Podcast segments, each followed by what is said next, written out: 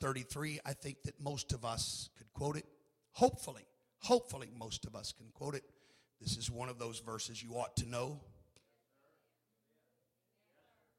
It's one of those verses you really ought to know. Amen. Matthew 6 and 33. But seek ye first the kingdom of God and his righteousness, and all these things shall be added unto you. Amen. We're going to pray tonight that the Lord will help us, that He'll talk to us in this place. I want to also ask that we would pray tonight. Sister uh, Rebecca is sick, and we want to pray that God would touch her. Also, very, very, I feel urgent need that I want to ask this church to really help me touch God over. Um, I received a text from Brother Robert Davis on Saturday, and uh, he has a problem with one of the discs in his back, and it is uh, pinching the nerve that runs down his leg. He said from his knee down is numb all the time, and he is in pain almost constantly. He said he cannot stand more than five to ten minutes at a time. He is seeing a chiropractor to try to fix it. The chiropractor said, if we don't get it fixed within three weeks, then I've got to stop seeing you. Um, and uh, you need to see a surgeon. He tried to call a surgeon. He can't get in to see the surgeon until April 24th. That is after our anniversary service. He said, I am just trying to give you a heads up now. I don't know that I'm going to be able to make it unless God performs a miracle. Well, we know a God that's been performing miracles. And I want to ask this church to join with me in prayer that God would heal Brother Davis. I told him, I said, Your voice is important to me and it's important to this church. And um, we're just going to believe God that God is going to touch and heal you. Praise God. Amen. So let's pray tonight for Sister Rebecca and let's also pray for Brother Davis and let's pray for the remainder of this service. Can we do that, everybody? Let's lift our voices to the Lord right now. Jesus, we love you. We thank you, God, for your goodness. We appreciate you so very, very much. God, I ask you, O Lord, that you would hear my cry to me. I ask you, God, that you would touch Rebecca. I ask God you'd bring complete healing to her body. Lord, I also pray, God, for Brother God, he's been faithful. He's prayed for many and seen you heal. God, through the laying on of his hands. I'm asking you now, God, that you would honor the prayer of this church and heal this good man of God, Lord, that we might be able to hear his voice. God, in the name of Jesus Christ, we ask, God, that you would do it, that you might receive the glory and the honor, Lord, in all of this. We praise you for remainder of this service. Speak to us, I pray, in Jesus' name. In Jesus' name. Let's worship the Lord, everybody. Let's thank God for doing it. Let's give God praise by faith for taking care of the problem. Hallelujah. Praise God. Praise God. Amen. God bless you. You may be seated. Um, Matthew 6 and 33, familiar, familiar verse of Scripture. And um, as I said, I think that most of us can quote it. If we can't quote it, we can probably get pretty close. Uh, we, we know it, we're familiar with it. It's one of those verses that is perhaps one of the most well known uh, in the New Testament. And yet, I really wonder how much we really obey Matthew 6:33. In fact, I wonder how much we really even understand Matthew 6 and 33. There are some very important principles that are stated in this verse that we need to grasp, we need to get a hold of. And, and, and the first, uh, that is the, the most important thing based on this verse, ought to be the kingdom of God. Jesus said, Seek ye first. Seek ye first. Seek ye first the kingdom of God and his righteousness. Now, that's not a, that's not a separate thing because the kingdom of God is not meat and drink, but it is, it's what? It's what? So you seek, you seek God's kingdom and his righteousness. That's a package deal. That's that's not two separate things. The kingdom of God's not meat and drink, but it's righteousness and peace and joy in the Holy Ghost. So the kingdom of God, you are seeking first the kingdom of God. Not, not, not the answer to our financial needs. That shouldn't be first. I, I, I want to be very careful here tonight. I'm going to tell you, I've seen many, many, many people destroy their walk with God because their number one priority was a better job or more money. And they never stopped to think about how it would affect the kingdom of God. Well, hallelujah. We ought to consider the kingdom of God above everything else. That's what Jesus said. That's what he said. Put, put that verse back up here. Let's just keep it up here for a little while. But seek ye first the kingdom of God. That's before the job opportunity. That's before the nicer house. That's before the better car.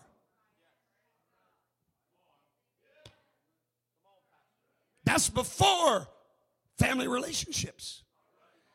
Jesus said, Seek ye. Now we, we can't we can't make excuses to try to get around what Jesus plainly told us. He said, the first thing on our list of priorities ought to be God's kingdom. God's kingdom. That ought to be number one. Well, now, something else I want you to notice. When, when, when we use the word first, it generally implies that there is a second. Right? I mean, we ran a Christian school here for several years, and you know, it was kind of a joke, a standing joke. If we only had one graduate, we say well, they came in first in their class. Of course, you could also say they came in last, right? They were the average student. I mean, all those things apply when you're the only student in your class. But normally, when you use the word first, there is an implication that's made. And that is that there is something that's second. There's something that's going to come after number one. But I want you to look at what Jesus said. He didn't say, Seek first the kingdom of God and his righteousness, and second, seek these things. The interesting thing about this is Jesus never gave us a second. In other words, what Jesus said was there is one thing and one thing only that ought to be paramount in our lives, and that's the kingdom of God the work of the kingdom. That ought to be number one. That ought to be more important than anything else. In fact, everything else we ought to just leave in God's hands and let Him work it out.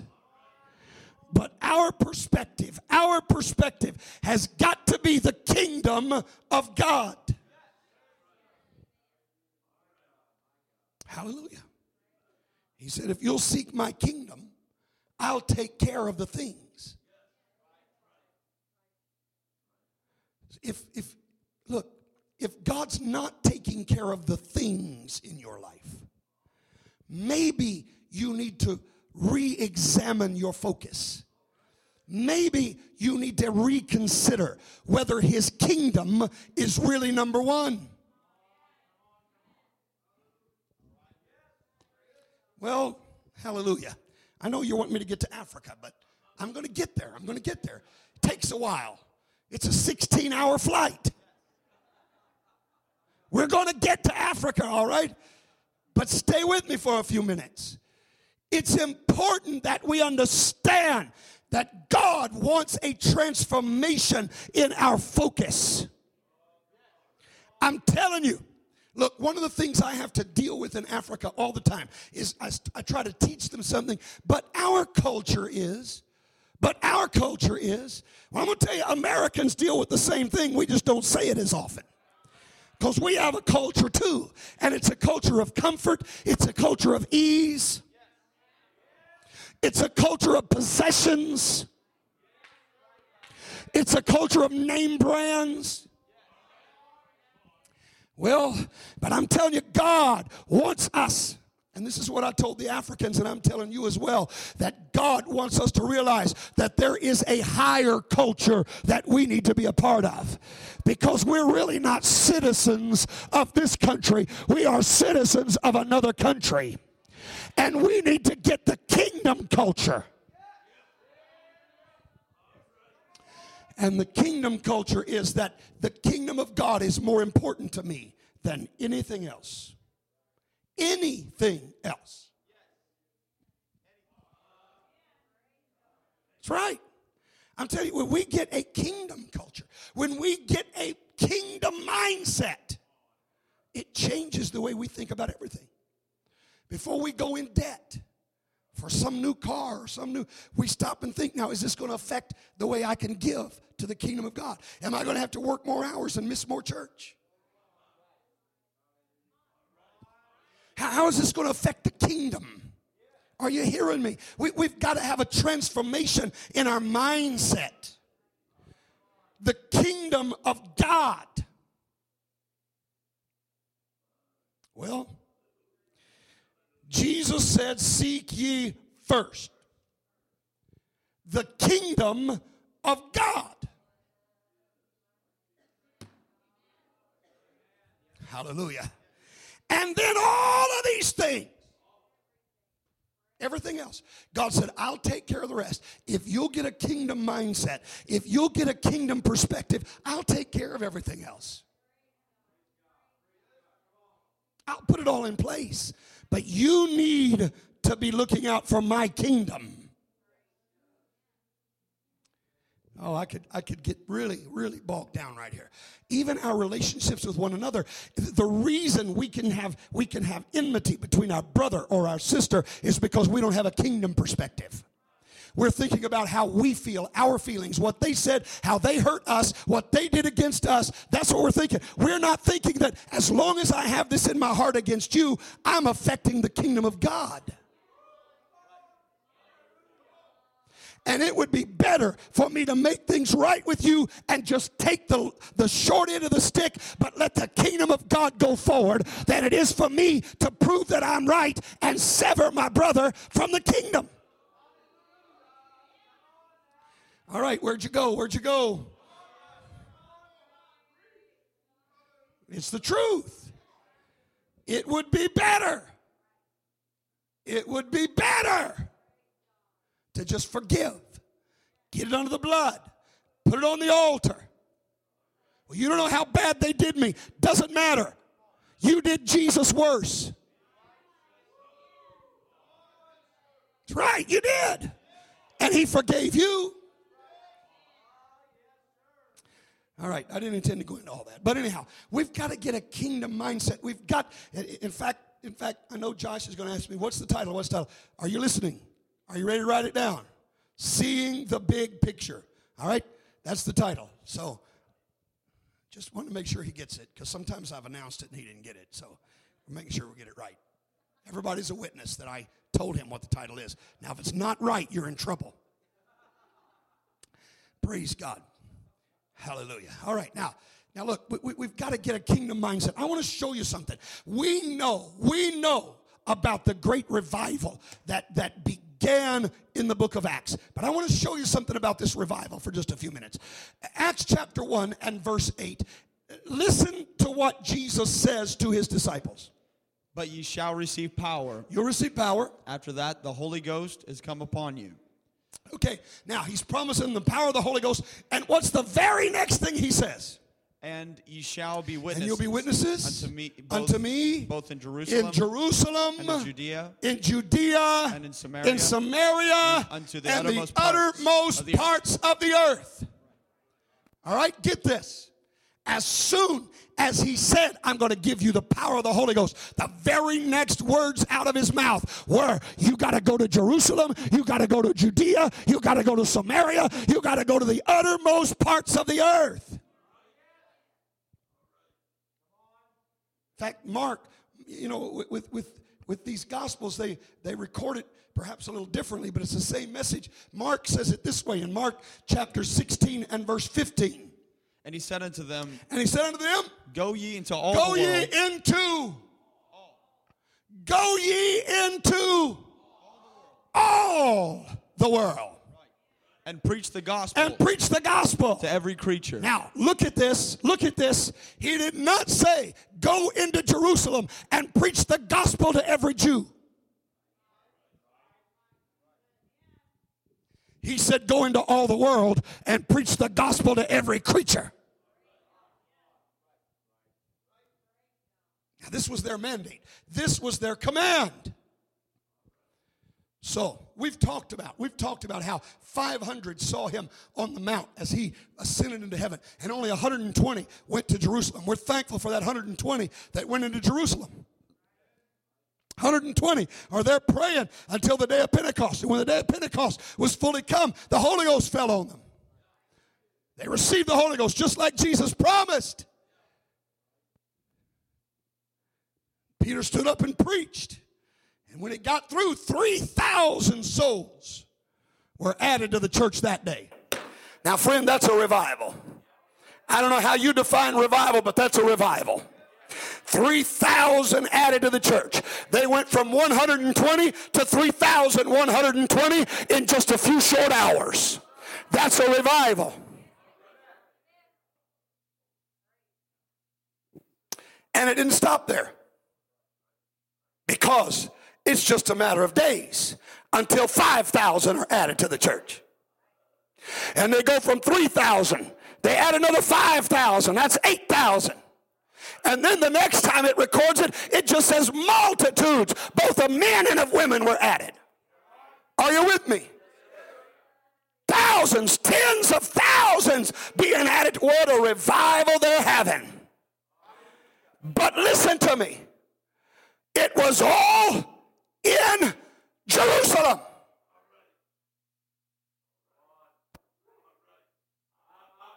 All of it. All of it was in Jerusalem. That's the only place they're having revival. It's, it's localized. It's right there. Their eyes are on their local church, and that's it. And yet Jesus didn't come to establish a local church. Are you hearing me tonight? Jesus didn't come to establish a local church. When he told him, I'm going to give you power, he said, take that power into Jerusalem and Judea and Samaria and the uttermost parts of the earth. He told him, go into all the world and preach the gospel to every creature. That's not a local church. It's a bigger picture than that.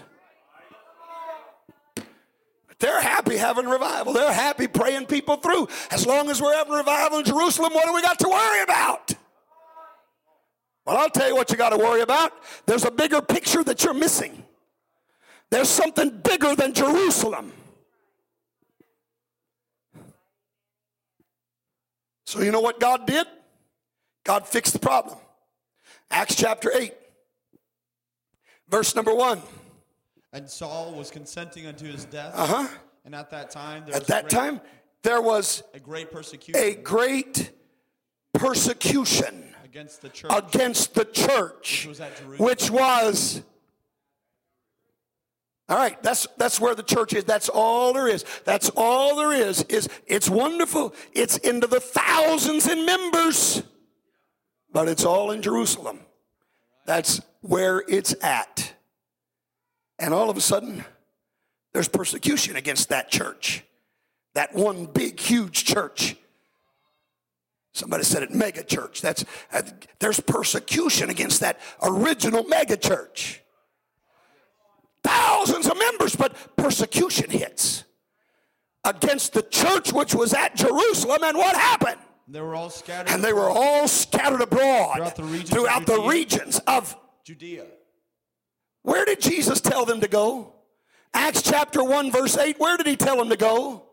He said, You shall be witnesses unto me in Jerusalem and what? What's the second one listed here? Uh, Now you change, don't change the verse unless I tell you to change the verse. Get back to where we are. You're gonna mess me up. Look at this. Here's what he said: the church which was at Jerusalem, and then they're scattered into and what did he say in Acts 1 and 8? Don't change the verse. We're still on this one. Acts 1 and 8, what did he say? He said, You shall be witnesses in Jerusalem and Judea and Samaria. Don't you see it's going in the exact order? This is what Jesus wanted all along. Because what did they do when they were scattered? Verse 4 in chapter 8, read. Therefore they Therefore, they That were that scattered were abroad scattered abroad went went everywhere, everywhere preaching the word. doing what Jesus told them to do in the beginning. I'm going to tell you, when Jesus came to this earth and paid the ultimate price, it wasn't so there could be one church in Olathe, Kansas, but he had something much bigger in his mind and in his heart. There's a church that's got to be spread around this world.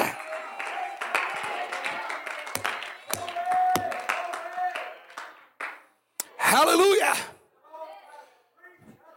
The disciples, the disciples were having great revival, and it's easy to just get caught up. Let's just keep having good church here. Let's just keep praying people through here. But that was not the plan of God that they keep their eyes focused on their local assembly.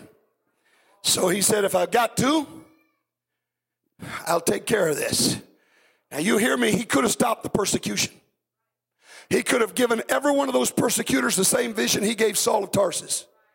He could have stopped it dead in its tracks, but he was allowing it to happen because it was accomplishing his purpose. I don't want God to have to send persecution to get us to see that there's a bigger job to be done than just this city.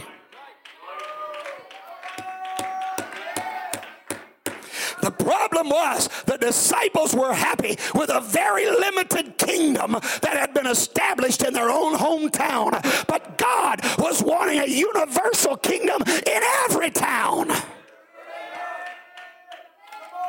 Well, hallelujah. Proverbs 29 18, we've talked about this. Uh, we're going to talk about it again and again and again. But, but read Proverbs 29 18. Where there is said, no vision, Where there is no vision. the. Where there is no vision. Where there is no vision. Come on, we, we, we're, we're too short sighted. We, we, we're too short sighted. All we're looking at is, is this picture. All we're looking at is where we are right now and what's going on right here. And listen, I'm thankful to God for what's going on right here. But we got to understand God's ultimate goal is not to fill up the church in Olathe. Yeah, that's part of his goal, but that's not the ultimate goal. God has got a kingdom perspective, not a church perspective, not an assembly perspective, not a city perspective, not a state perspective, not even a continent perspective. God's got a kingdom perspective. Hallelujah. You, you, you've heard me tell about my, my visit to uh, Zimbabwe in 2013, and, and uh, you may not remember this part of the story, but, but that Saturday when we went, 2013, June of 2013, we went and baptized those 50 plus people in the name of Jesus that day. When, when we finished baptizing them, we were still standing at the side of that city pool uh, that we had used, and, and, and Pastor Charles Ndiraya came up to me and he looked at me and he said, he said, Pastor Riggin, he said, uh, your vision for us to be baptized in Jesus' name has now been fulfilled. He said, But what is your vision going forward? And, and honestly, I at, at the time, it, it, it just, it kind of stumped me. It kind of, uh, kind of knocked the wind out of my sails because I got to be honest, I, I didn't have a vision going forward. I, I hadn't thought that far ahead. You know, my, my only point of reference was when I had gone in 2001 and all that had fallen apart. That, that was all I, that's the only thing I could, I could connect this to. And I, I really hadn't even thought what will happen if they really accept this and this thing explodes. I'm just being honest with you. I hadn't thought that far ahead. What are we going to do from here? I hadn't thought about it. And, and it just, it, it was like somebody punched me in the gut. I thought, you know, that's an excellent question, and I should have had an answer to it. I, should have had a vision going forward. I should have had a thought as to where do we go from here. I didn't. I didn't. But I do now. I do now. I've got a vision. I've got a vision. I shared that vision with them while I was with them uh, last week. I, I, I, shared, or the week before, I, I shared that vision with them. I talked to them about what I see, what, what I see, what I believe God is wanting to do. But I also asked them, I told them that story. And I asked them, I said, but now I've got to turn the tables and ask you, what is your vision going forward? Because it doesn't really matter what my vision is. I can't change the continent of Africa. I can't change it making four or five trips a year. I, am not going to be able to do it. So the question is, what is your vision going forward?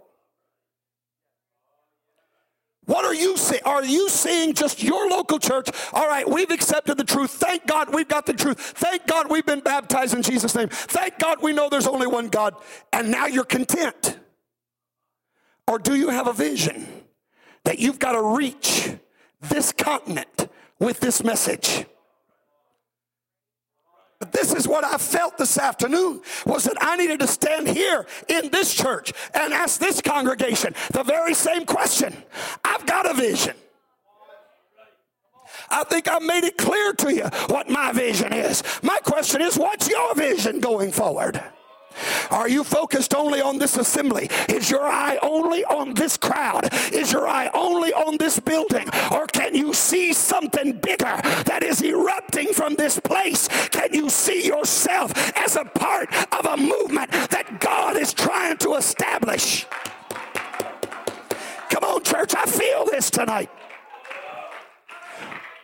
Are you thrilled that God's been performing miracles? Are you thrilled that God's been healing people? And yet all you want to do is come here and see our people healed again and again and again. Or are you seeing something bigger? Can you see something that is bigger than yourself and bigger than this city and bigger than this state?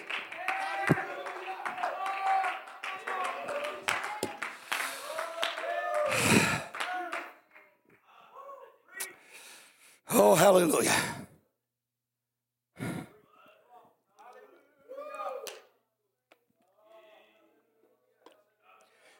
We got to have we got to have a kingdom perspective. We got we've got to see the big picture.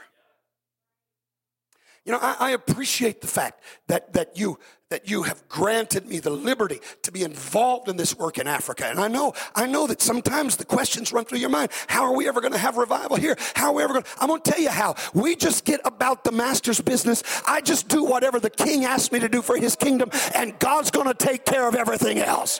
That's all I know. My vision goes beyond this city and this assembly. My vision goes into a kingdom that is spread around this world. Oh, hallelujah. And we've got to see this. We've got to understand this. And I'm telling you, because this is God's kingdom, if at any point we stand up and say, No, God, we're not going there because we got to take care of things here, God's going to say, No, then we're not going to do anything here either because you're going to work for me and you're going to work for my kingdom. This is not about me building a kingdom. This is not about my kingdom. It's not about your kingdom. It's about his kingdom. Well, hallelujah. We got to see a bigger picture. We've got to see a bigger picture. We got to see a bigger picture. Listen, listen, I'm thankful. I'm thankful for the daughter works. I'm thankful, but listen, the vision goes bigger than that. Hayaraboshotoramahaya. Yes, yes, yes. I want to start as many churches as I can start around Kansas City. But I'm going to tell you, that's not where my vision ends. I want to start churches all over this nation, but that's not where my vision ends. I want to start churches all over this world. I'm praying, God, raise somebody up out of this assembly that'll feel a call to the mission field. God, put it in somebody's heart out of this church. I got a vision of a kingdom that's bigger assembly.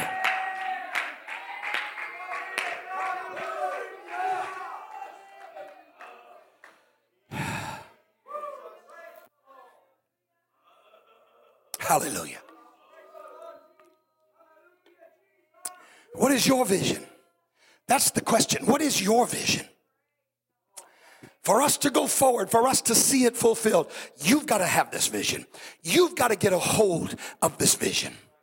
Are you so caught up in the cares of this life and the burden uh, uh, uh, of your family and, and your problems and, and the issues that you face that, that you fail to realize there's something bigger going on?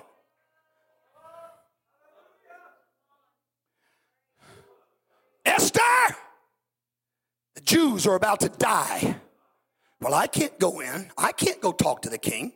If I go to the king, I might die. Do you see how limited her perspective was? It was only on herself. The message has already been sent to her. Your people are going to die. And her response is, But if I go, I'll die. And even when she finally consented, after asking everybody to fast three days and saying she's going to fast three days, when she finally consented, she still threw in the line that if I perish, I perish. She's still thinking about herself and what's going to happen to her. But there was something bigger than Esther. God didn't make Esther the queen so she could enjoy the dainties and the niceties and the splendor of the palace. God didn't make Esther the queen so she could dress finer than anybody else. You hear me? God put her in that place because he had his people in mind. And he said, I'm giving you this job so you can take care of a bigger picture than yourself, Esther.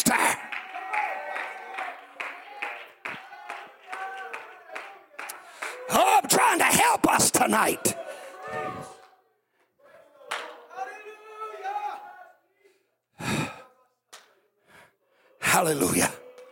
Hallelujah. Hallelujah. I'm trying to help us tonight. Amen. We need to understand. We need to understand. You may hate that job you're on, but you better stop and think Did God give you that job for a purpose? Did God put you in that place because He's got a reason for you to be there? Oh, hallelujah. Well, I'm not even, I hadn't got to Africa. I got to get to Africa. I'm kind of touched on it, put my foot on a little bit. I pointed out in the map there. I talked about Pastor Charles, but I hadn't, hadn't talked much about Africa. But right now, right now, we, we need to understand, we need to understand that God is doing something big One of the first things that, that, Brother Howard told me as I began to relate to him what had happened after that first trip in June, he told me, he said, Brother Riggin, this is bigger than anybody realizes.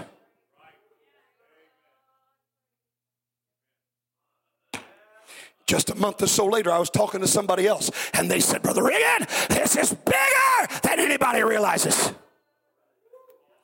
And back in December, when we were in Liberia, as we were there and seeing what God was doing in Liberia, Brother Dudley looked at me and he said, Brother Riggin, this is bigger than anybody realizes. Out of the mouth of two or three witnesses, I'm telling you, it's time for us to realize. It's time for us to catch this vision. It's time for us to see it. This is big. This is big. This is big.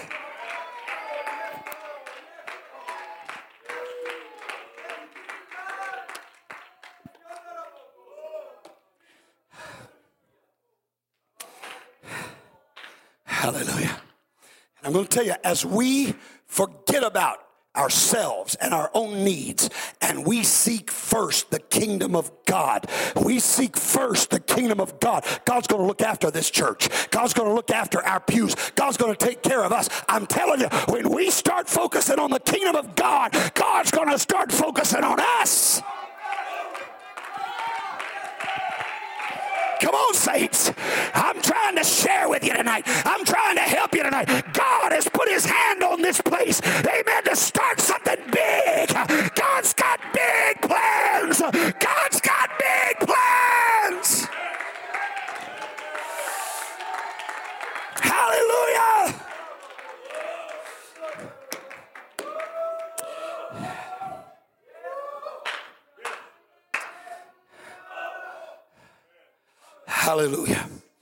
God's got big plans.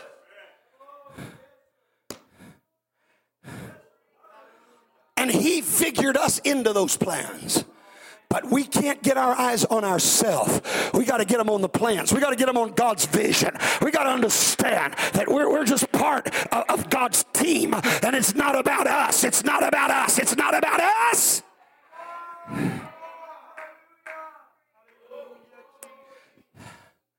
Hallelujah. I'm telling you, I'm telling you, I'm telling you. I don't care. I don't care what door God opens. I don't care what door God opens. God knows I'm willing because this is about His kingdom. It's not about me. It's not about me. It's about His kingdom. Hallelujah. We got to get that mindset. We got to catch that vision. We've got to understand that we are part not just of a church, we're part of a kingdom that is on the move. In fact, this is what I told the Africans, and I'll tell you tonight. We need to see ourselves as a movement. This is a movement. The Spirit of God has focused. Uh, he, he's, he's looking, he's starting something, he's doing something. Uh, listen, we are in the last of the last days. It's all coming to a head, it's all about to start shutting down. And God is making an end time sweep, and He put His finger on us. I don't want to miss this. I don't want to miss this. This is too big. We've got to see it from a kingdom perspective. What are you doing? What are you doing to help this movement go forward? Are you so focused on your own situations and your own problems and your own cares?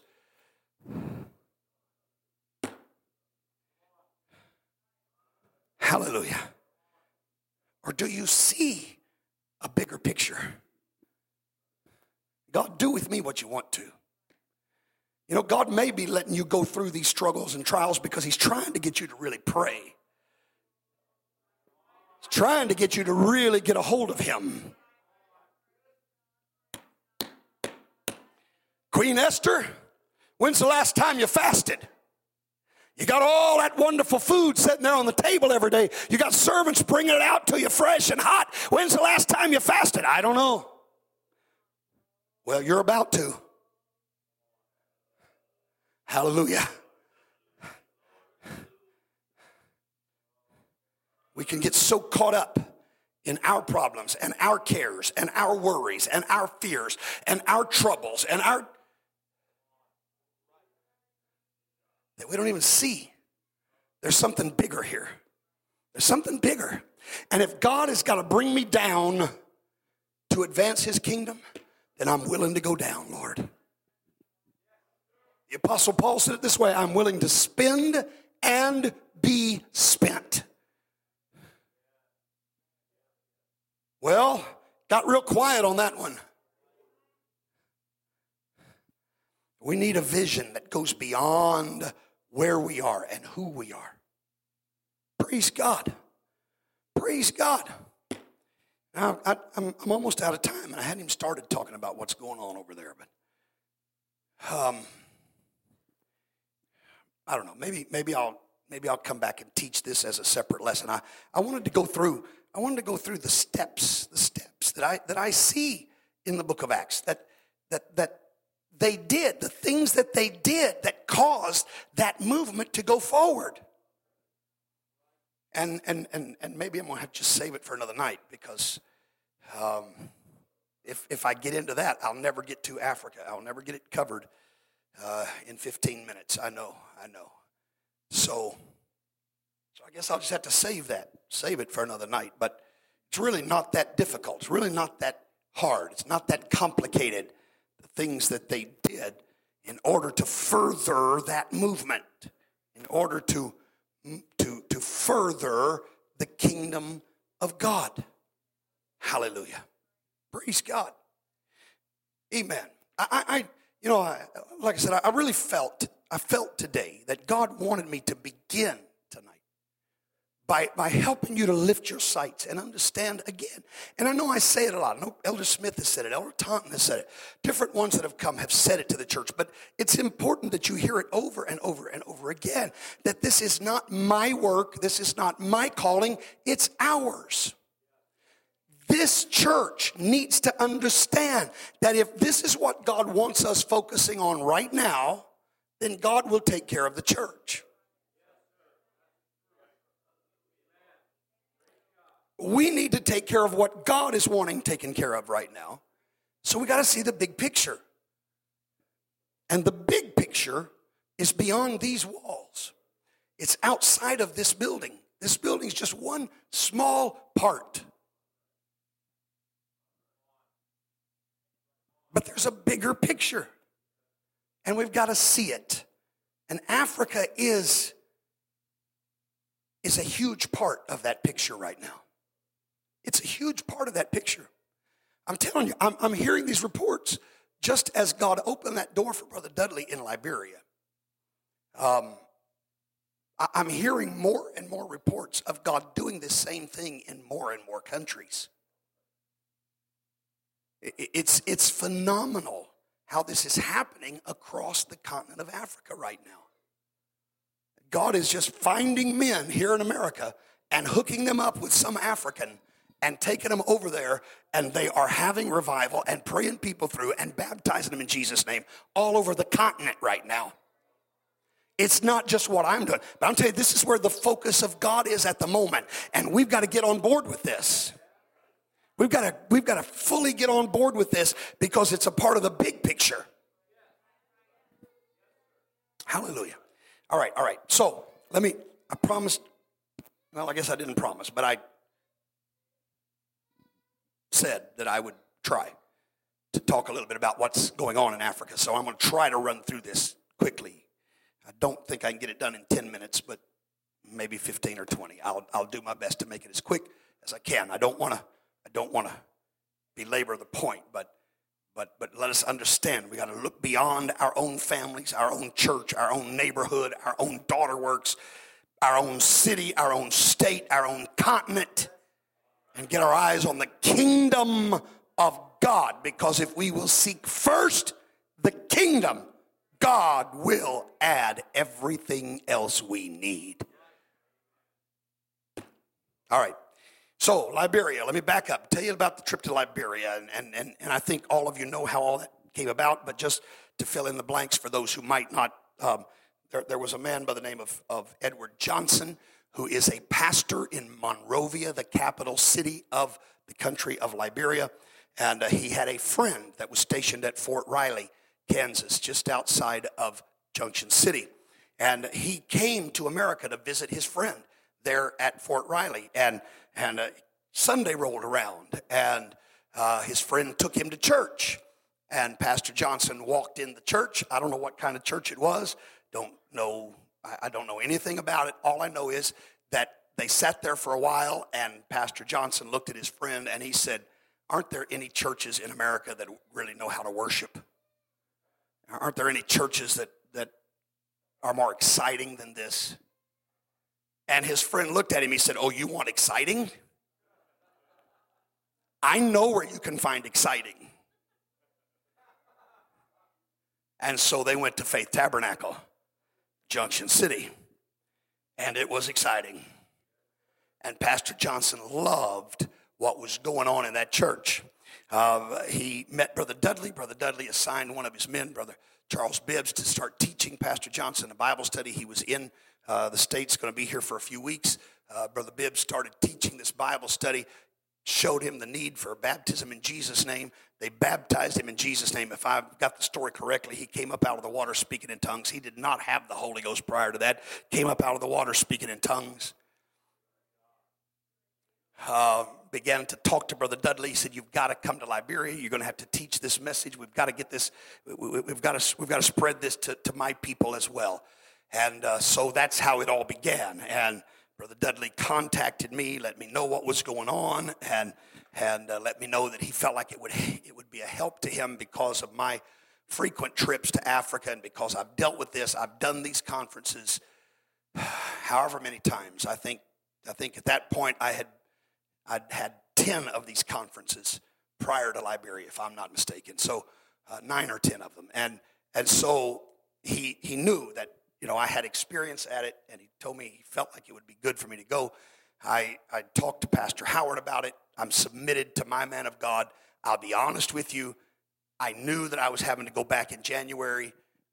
My body was screaming, Don't you dare get on another plane in December. I was weary. I was tired. Uh, it was not going to be convenient. Um, but there was something in my spirit that was saying, No, you need to go. You need to go.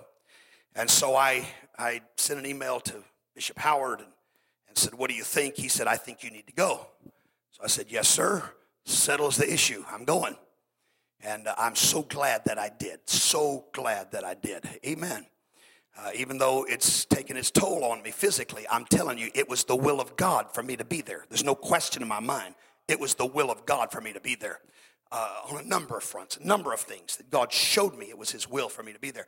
But but uh, get, trying to get over there. Now we, you know, I've never been to Liberia. I don't know anybody in Liberia. Um, you don't know what it's like to, to go into a country. I don't think any of you know what this is like to go into a country and be responsible. One of the things Brother Dudley wanted me to do was to find a place for us to stay while we're there. I've never been to Liberia. I don't know anything about Liberia. I don't know good parts of Monrovia and bad parts of Monrovia. I don't know. I have no clue.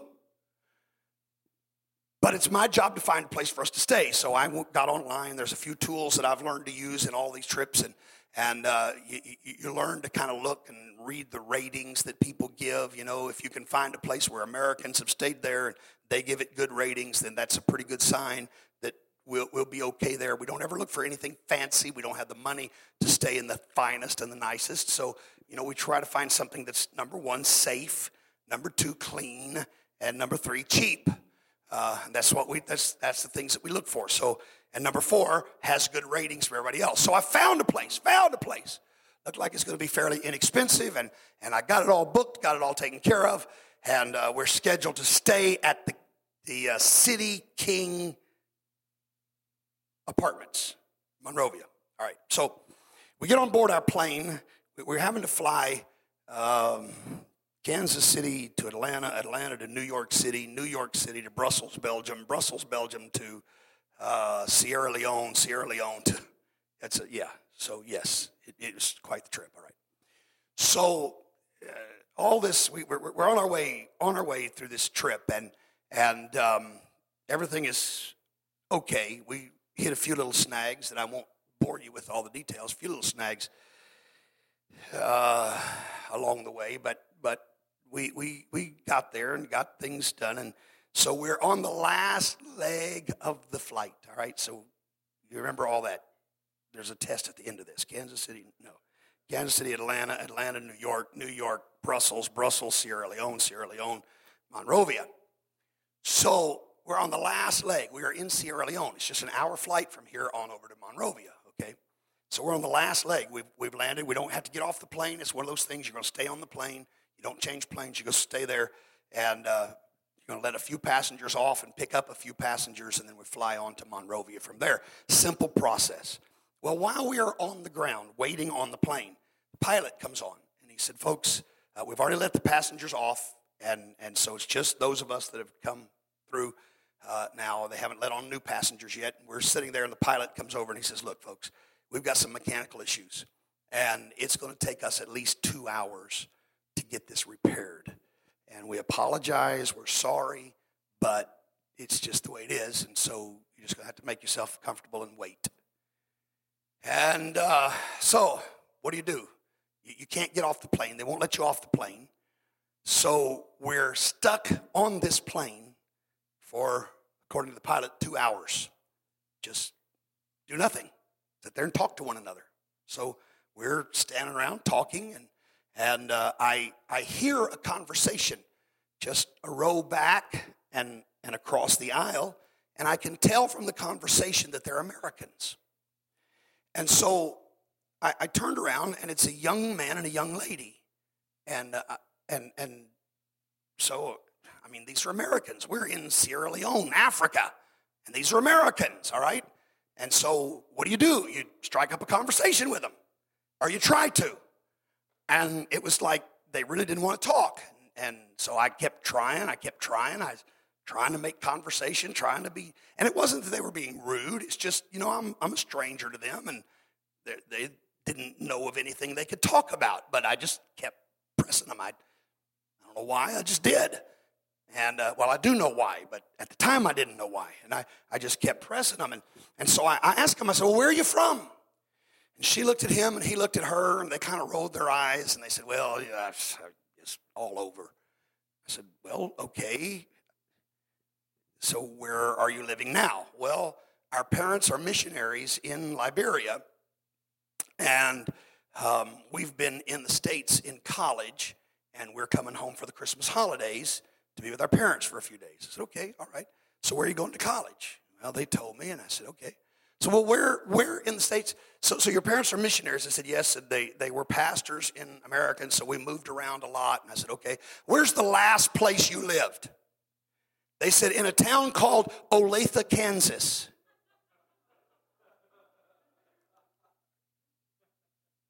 We are in Sierra Leone, Africa. And one row behind me and across the aisle is a young man and a young lady who had lived in Olathe, Kansas. I said, That's where I live. And they looked at me. And I said, I live right, I live on Sheridan Street, which is 143rd, right across from Havencroft Elementary, right by the, and they're looking at me and their eyes are big. And they, they said, what, what street did I tell you they lived on? I forget now. It's, it's, anyhow, they live right around the corner from us. We are in Sierra Leone, Africa. And here is a young man, come find out they're brother and sister, and, and they had lived in this city. And um, they're now in Texas in college, and their parents, as I said, are in Liberia. But anyhow, all of a sudden the wall came down, and, and there was a, a friendship, a bond that began to develop. And so they asked, said, Well, where are you staying in Liberia? I said, The City King apartments. And they looked at me. I said, Is it bad? They said, um, I don't think you're going to be happy there. I said, Okay. Is there something you recommend? They said, Well, there is. They said, There is a compound that is built for missionaries. And they have these guest houses all over. the several acres of property. It's all fenced in. And they just have these guest houses where missionaries stay. And said, It's really a very nice place. And said, Our family lived there when we first got to Monrovia. She said, told us the name of the place and said, if, if you said anybody, anybody in Monrovia, you tell them the name of the place, anybody knows right where it is. They can take you there. I said, okay. They said, well, uh, they said, you know, just just see, tell them who you are, what you're doing, and see if you can get something. So, anyhow, we get to the City King Apartments late that. Well, let me back up. I don't have much time. My time's up. I got to cut this short. But we we arrived at the airport. When we got to the airport, First thing we did was we had to come through customs. Well, I wish I had. I wish I had an hour to tell you everything. I really do, because it's you, you just cannot even imagine what it's like when you walk up and they're trying to help stop the spread of Ebola, and the way they're doing it is they have a one of these water jugs with a little spigot on it, and you stick your hands in there and wash your hands under this water and that's going to help stop Ebola. All right. So anyhow, you go through all that. So we then then we we pass through that, and then we go through customs. And when we get through uh, customs, not customs, but immigration, where you have to show them your visa, show them your passport. As soon as we get through immigration, there is a man standing there, and he said, "Come with us. Come with us." And so we're looking, and he leads us past customs. He gets our bags. We don't even talk to the customs people. We, he just ushers us right out of the airport. And when we walk out, there is a crowd there. This is late at night. It's pitch black. And there is a huge crowd there, and they are applauding and they're cheering and they're holding up this banner. The apostolic movement of Liberia welcomes you. And and they took our luggage and they put it in this van. And and they put that big poster up on the back of the van. And and we start to pull off and a police car pulls around in front of us turns his siren on and for 45 minutes escorts us to our place to stay with the sirens going. Um, we get to the city king apartments and yeah. Yeah. It was pretty bad. It was pretty bad, which made me feel bad. It had good reports, and I, anyhow, it was, it was bad. Brother Dudley said, uh, We will not be staying here another night. I said, Okay. So we don't know what we're going to do. So he uh, asked Brother Johnson, Pastor Johnson, the man that invited us, about this place that these missionaries' kids had told us about. Oh, yeah. He said, I think it was his sister works at the place. So my sister works there. He said, I'll call her. So he calls her. He tells her, no, so there's nothing open there. There's nothing open there. Brother Dudley said, well, we're not staying here another night. So we stayed that night, got up the next morning, checked out. Uh, we got on the bus. Brother Dudley said, told, asked the driver, said, do you know where this missionary compound is? Oh, yeah, I know the place. Take us there. We're just going to go ask them ourselves. So we did. And to make a long story short, there was one guest house open that would house eight people, the exact number that was in our team. And so we got into that place. Praise God. Thank God. Now, I, I want to tell you, there were a lot of things that were going on, and, and that's part of this whole thing. That's part of what stirred up this message in my heart, is because from the very beginning when we arrived in Liberia, I realized these people have got a big picture. This is not just about a few men hearing the truth and being converted. But from the very beginning, it was the apostolic movement. And that's the way they saw it. And, and they were seeing something. I'm telling you, this is what stirred me about the work that I'm doing in Southern Africa. And, and, and um, by the way, Liberia and Zimbabwe are many, many miles apart. If, if you want to look at a map of Africa, you know the big bulge that comes out on one side that points over towards North America. On the bottom of that bulge is where Liberia is. You come all the way down to the point at the tip is, is, is South Africa, and just above South Africa is Zimbabwe. So, I mean, we're talking thousands of miles between the two. All right. So, anyhow, but but but I realize these people have got a big picture, and that's what started all of this in my mind and my heart. Is I'm realizing this is something that, that we haven't gotten in Zimbabwe yet. That they've been thrilled about their own salvation, they've been thrilled about their own revelation, but they've never seen it from a big picture perspective.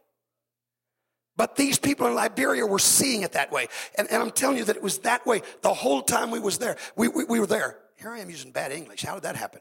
The whole time we were there, um, they they would come in, and it didn't matter. They, they didn't try to block uh, anybody coming to us, talking to us. We we had Bible study almost um, from can to can't. I mean, it was if we were there in the compound, somebody was there and we were teaching them Bible studies and we were working, I mean, until late in the night. And then we would have the conference. First day of the conference, we got in there and, and started trying to teach. And I'm telling you, we hit against some things, hit some spirits that were, that were fighting it. And, and, and I don't like it when that happens. It usually doesn't happen that way. Most of the time when I've gone to Africa, things just explode that first day. It didn't happen this time. And I think it's because the devil saw there's some something different going on in Liberia.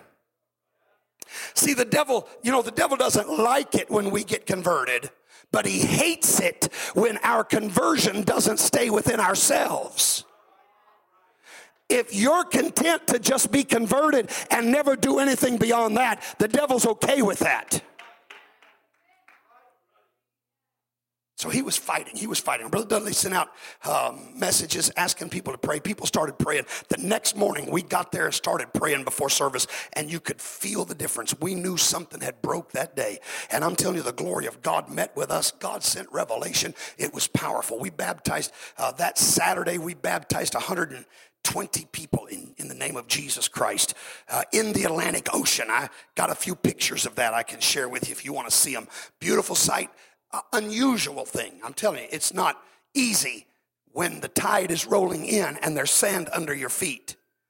And most Africans are scared to death of water. Have you ever been in the water with somebody that's scared of the water? Do you know what that's like? And do you know what that's like if one or two of those somebodies weighs about three times what you weigh?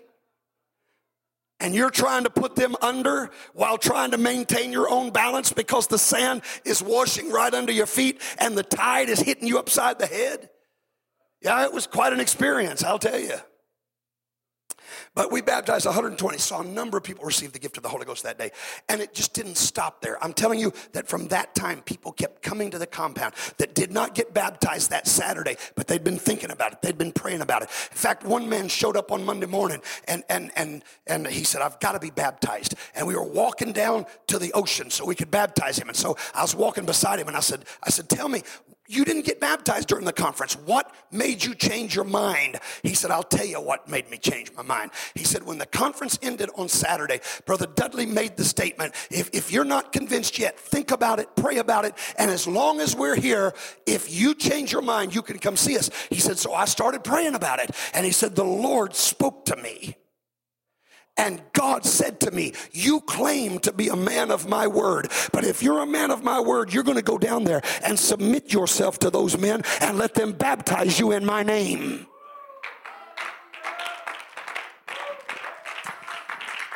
You say, Did God really speak to him? I believe he did. Because I'm going to tell you what else he said. He pulled Brother Dudley aside. He said, I've got a question for you. We're all home folks, right? He said, I've got a question for you. He said, he said, I need to know if I'm doing right. He said, God's been convicting me. And he said, I've been teaching my ladies, you don't wear pants. He said, I've been teaching my ladies, you don't wear jewelry, you don't wear makeup. He said, Am I wrong for saying that? Brother Dudley said, No, you're not wrong.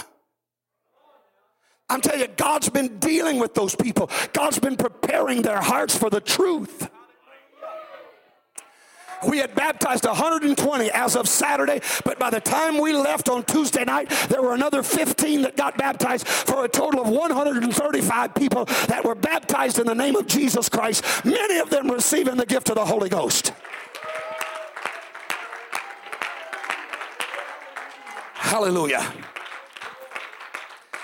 They told us that leading up to that conference, pastors of all kinds of denominations had been meeting once a month just to have prayer, just to have prayer. Leading up to that conference, they kept telling one another something big's about to happen. Something big is going on around here. We got to get together. We got to pray. And they were coming together and praying every month. They were spending all day Saturday praying and asking God to help them.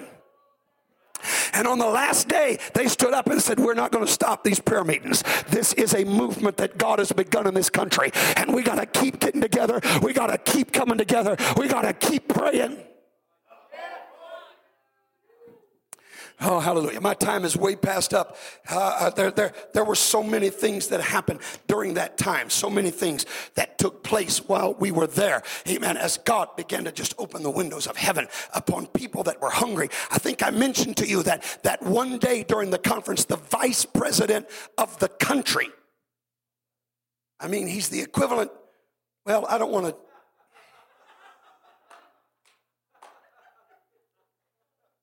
He holds the same office as Joe Biden. All right, I I wouldn't insult the man that way, but But here, sitting next to me on the platform in that doctrinal seminar, is the vice president of the country. Do you know why he was there? because those pastors began to feel among themselves this is big. And we need to let our government know that God is starting an apostolic movement in Liberia.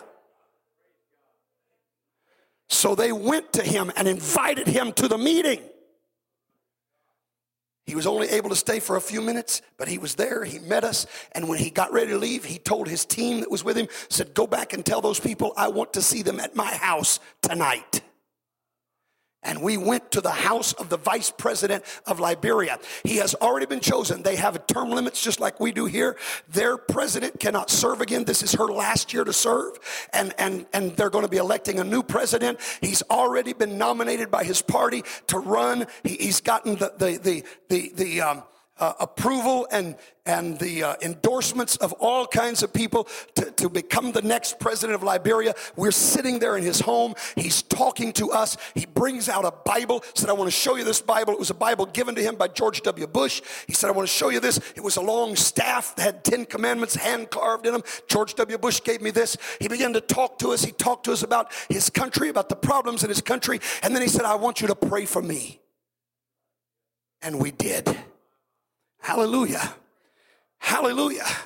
Amen. On the last day that we were there, they called us up, well, no, on Monday, before we left on Tuesday, on Monday, called us back to the church where we'd had our meeting. They called us up front. They, they, they presented Brother Dudley and myself with these shirts that were, were made in Africa uh, with an African design on them. And, and they pronounced upon us names. They said to Brother Dudley that, that in our tongue, you are now Bishop uh, Topar, and, and that means strong. They said, We've seen that you are strong. And, and then they called me up and put the, the, the garment on me and said, in, in, in, our tongue, said, We now are giving you this name, that, that you are Bishop Kali. He said, That means the lion that captures.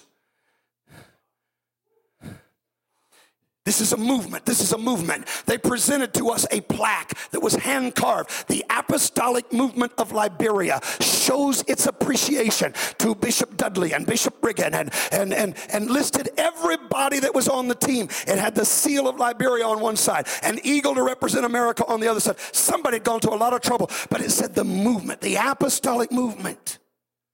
They saw it as bigger than just themselves. Hallelujah. And so, and so I'm trying to hurry. I'm, it's already late. I may be missing a few points here. I don't know, but um, so let me move on. So this last trip, all of this is stirring in my heart. All this is going over in my spirit. There's a movement. You've got to, you've got to instill in these preachers. And you know, this, this was an unusual meeting because I called just a few leaders from every city where I have had converts. I, I had them come together. We had a small group, I don't know, 15, 20 people there, and, and, and just a small group. And I wanted it that way.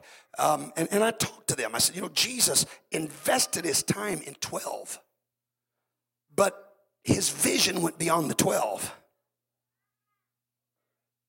and, and I'm investing my time, I'm investing my energy in you, but this vision's got to go beyond you. You've got to see this as a movement. You've got to get beyond just your little church, your your conversion, your revelation, and see it as something bigger. And so I began to talk to them. I'm telling you, we arrived on a Wednesday at noon. They were at lunch. As soon as lunch was over, we immediately, I immediately began teaching and taught until I don't know what time that night. It was 8:30, 9 o'clock that night. I probably started at 1 or 1.30 and I taught. But the glory of God met with us. I'm telling you, the power of God was in that place that afternoon. And I knew, I knew God's hand was on this meeting. I knew this was a special encounter. God was doing something very, very specific. And, uh, and so the next day, the next day we went in and, and we, we broke up, let the ladies do some teaching for the ladies. And Brother Stevens taught a lesson and, and did a phenomenal job. And then I went back and began to teach teach some more and begin to talk to them some more about this movement and, and, and about, about getting a hold of this. And I talked to them about Paul having a Timothy and, and, and being able to put it in Timothy. But he told Timothy, I want you to take this and commit it to faithful men. Paul was saying, this is not about just you, Timothy, but, but you got to commit it to faithful men. And then if you read the verse, he said, he said, who shall teach others also? This is, this is what Paul, Paul was doing the same thing that I'm trying to get across to this church tonight. And I, that I tried to get across to them. Paul said, I'm going to put everything I've got in you, but my expectation is that you're going to find somebody that you put it in, and, and then, then they're going to find somebody that they put it in.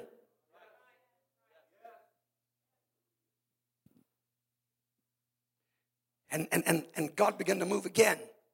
And uh, I, I, pointed out to them, I don't have the numbers here, I don't have time to go through it. Give me just a couple of minutes. I'm gonna, I'm gonna make this as, as quick as I can, all right? But, but, but, but listen, listen. I, I, I gave them the numbers. I sat down, I sat down with a calculator and figured it out what it would take if one person, and I've gone through it some here before, but I've never really carried the numbers all the way out like I did there. But if one person converted one, and then the next year, those two converted two. And the next year, those four converted four.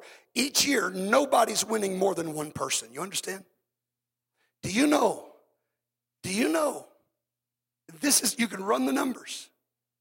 That if we did that, if one person won one in the first year, and those two won two, and those four won four. Is everybody with me? Everybody's only winning one. Do you know how long it would take to reach the entire population of the world?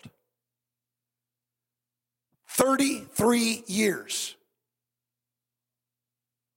Run the numbers.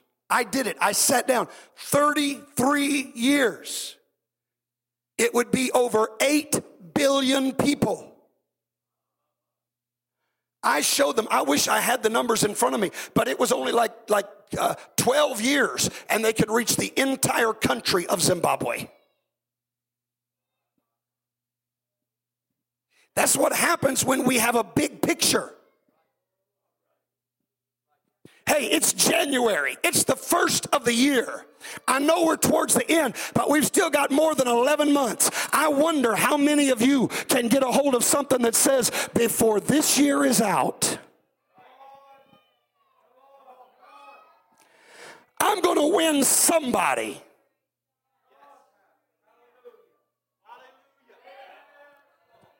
Hey, look, this I ran the numbers 33 years if only one the first year and only two the next year and only four. I don't know what the numbers would be if, say, we started with 10 the first year.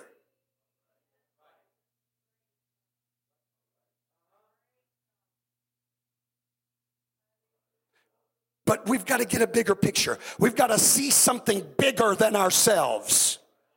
Hallelujah. Now, one of the things that I felt like God told me I had to tell them when I got there. I really felt this. I felt so strongly in my spirit that I had to make a statement to them. And it's a statement we all need to know. And that is that you are not truly apostolic unless you are fully apostolic. Does that make any sense? It made sense to me. There's a lot of people that call themselves apostolic. A lot of people that wear that name because we baptize in Jesus' name. We believe in one God. That makes us apostolic. No, it doesn't. To be apostolic is to follow all of the teachings of the apostles. And if you're not following all of the teachings of the apostles, you're not really apostolic. Well, don't do like they did and start getting tight on me now. That's right. And so I began to show them what the apostles taught, such as, in like manner, also the women should adorn themselves with shamefacedness and sobriety, not the wearing of gold, pearls, costly array. That's apostolic. That's apostolic. That's what the apostle said. In fact, two apostles, Peter and Paul, both said it. In fact, it's really interesting when you read Peter's writings and Paul's writings, uh, uh, 1 Timothy and 1 Peter, you, you compare those two and they're almost word for word. We've got two witnesses. That's apostolic. So I began to talk to them about what was really apostolic. And, and we can't say we're going to be a part of an apostolic movement unless we become fully apostolic. Well, I'm going to tell you, as I started into that, it got tight. So I didn't get very far into it that night. This is the second night now. Didn't get very far into it. But I knew, I knew that one of my purposes for going was to lay it all out, to give them the full spectrum of what it really means to be apostolic. I knew in my spirit that's what I had to do. Some of them, you understand, had only heard me teach doctrine. I'd only been to their city one time. They'd never heard anything about separation. And so, uh, knowing the little bit of tenseness that I had that second night, knowing that there were some that had heard me teach it that hadn't accepted it yet, I was just not scared, but I was a little anxious about coming in that next day and just laying it all out. But that morning we got up and got ready to leave. I hope you can give me just a couple more minutes here. There's just a couple more things I need to tell you, and then you've heard enough. But but but listen to me. I want to just show you how God's hand is in all of this. So so that next morning we get up, we're getting ready to leave the room. Brother Stevens comes over to my room. And he said, I want you to listen to something. They've started using his he, he just he just discovered what some of you were using years ago, this app called Voxer. Some of you were using that years ago. It's it kind of makes you think of the old walkie-talkies. What it does is you actually record a voice message and then send it. And and then you listen to that voice message and then you send them back a voice message. It all goes over the internet, but it, it sounds like you're talking on a walkie-talkie, and it, that's kind of the, the idea behind it. So anyhow, Brother Stevens just found that and got his people in his church to install Voxer on their phones. And said, if you need to send me a message, send it through Voxer, and that way we can kind of talk back and forth. And it's, it's an immediate thing. You've got the voice message and send it back. Doesn't cost anything. So, so he's standing in my room. He said, I want you to listen to this Voxer message. It was one of the ladies in the church. Now, I had not told anybody except Brother and Sister Stevens and my wife what I was going to be teaching on that day. This is the third day. Nobody but the four of us knew what I was going to be teaching, that I was going to be teaching on separation. Nobody knew it. But he plays this message, and this lady from his church said, Pastor, I just, I, I, feel like I need to pray for you all. I want to pray right now. So she's recording her prayer. And her prayer is, God bless Brother and Sister Stevens, bless Brother and Sister Riggin, help them today. She said, please be with these people as they are taught separation. Nobody, nobody knew what I was going to be teaching. Are you hearing me? I knew then that God was saying, It's in my hands, you just go ahead. So we got there that day and, and the service opened. Can you give me a couple more minutes? Just a couple. Service opened. One of the men opened the service and he said, I have a question. I want to know about Matthew chapter 7. Here are men that are standing before God saying, We've prophesied in your name, we've done great works in your name, and yet he says to them, Depart from me, I never knew you. He said, I don't want to get to judgment day after doing all these things in Jesus' name and him still saying, I never knew you. Tell me what went wrong with those men. I said, This is a perfect introduction to what I'm about to teach. Because if you know that passage in Matthew 7, the very next thing Jesus explains, here's what he said to those men. He said, Depart from me, ye that work. What is iniquity? What is iniquity? It's not just sin, it's lawlessness. It's not following the rules. I said, that's what these men did. Yes, they're baptizing in his name. Yes, they're preaching in his name. Yes, they're casting out devils in his name. But there are rules in God's book that he expects us to follow. And if we don't follow those rules, we're going to stand before him on judgment and he's going to say, You're workers of iniquity.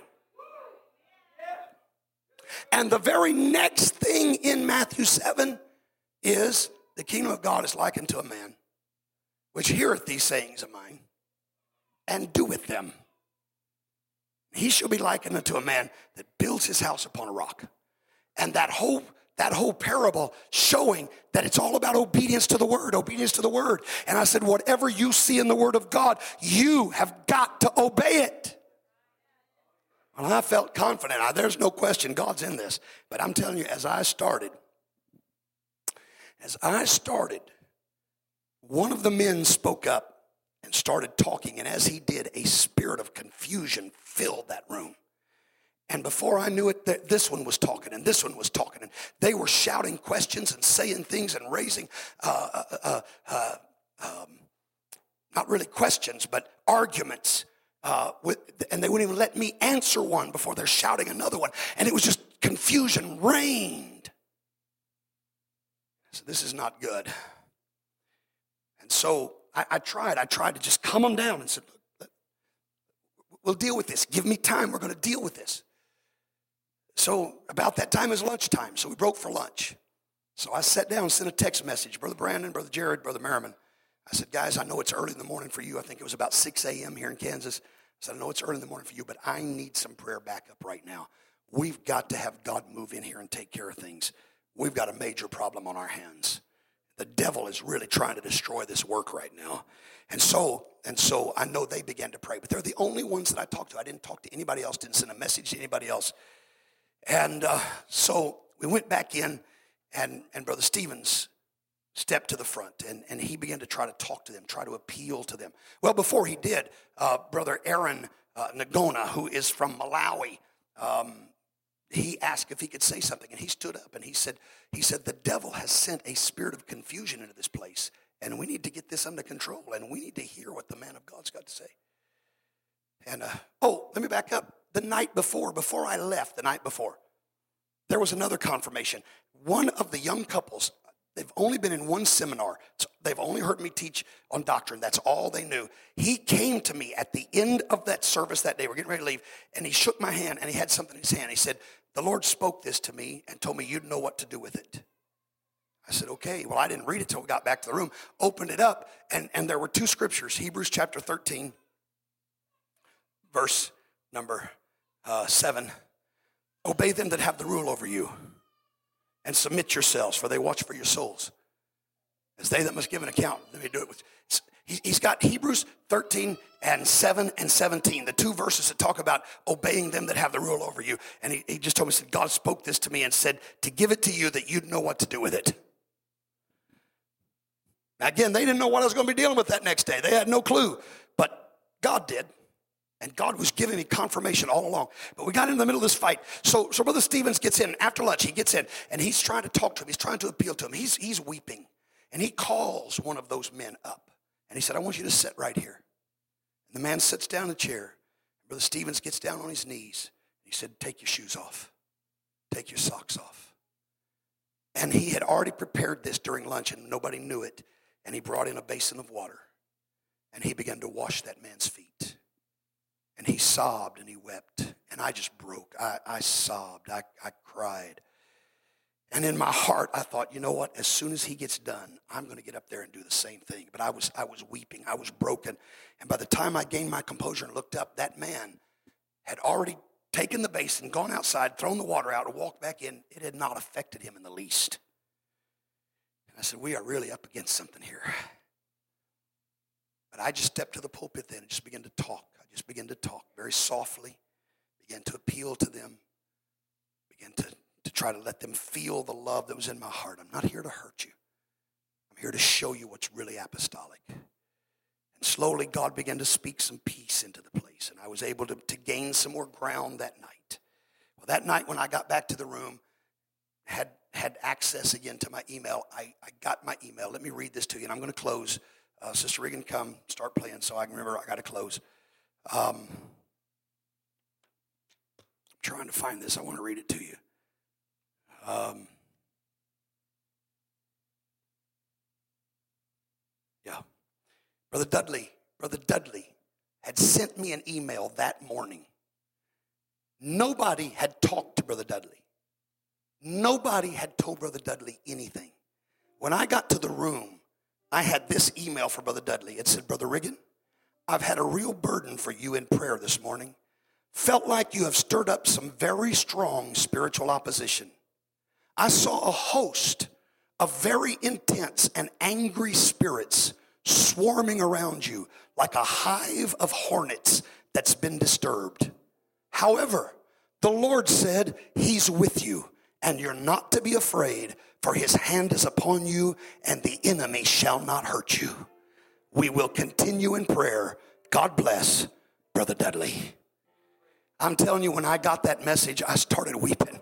I said, God, you know right where I'm at. You know exactly what's going on. You showed that man of God exactly what took place today. I know everything's going to be all right. Can I tell you, when we got back the next morning, God began to move again. I noticed some of them had pulled their wedding rings off. I noticed some of them had already made some changes. One of the men, I sat down with him and he looked at me and he said, he ran his finger over his mustache and he said, this would already be gone if I'd had a chance to shave yet. But I want you to know it's going. Hallelujah. I'm telling you, God had done a work in some hearts. And we were able to walk away from there very encouraged.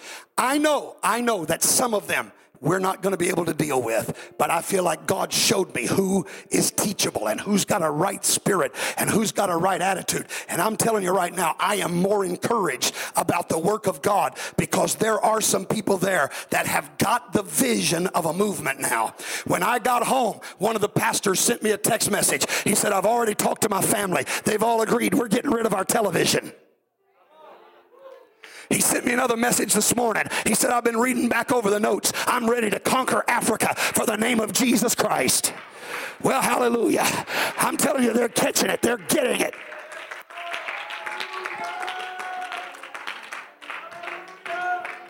It's a big picture. It's bigger than what we are. And that's what God wants this church to get. God wants us to see beyond.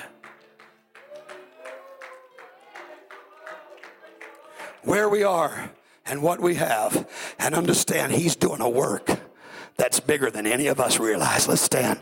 Love the Lord tonight.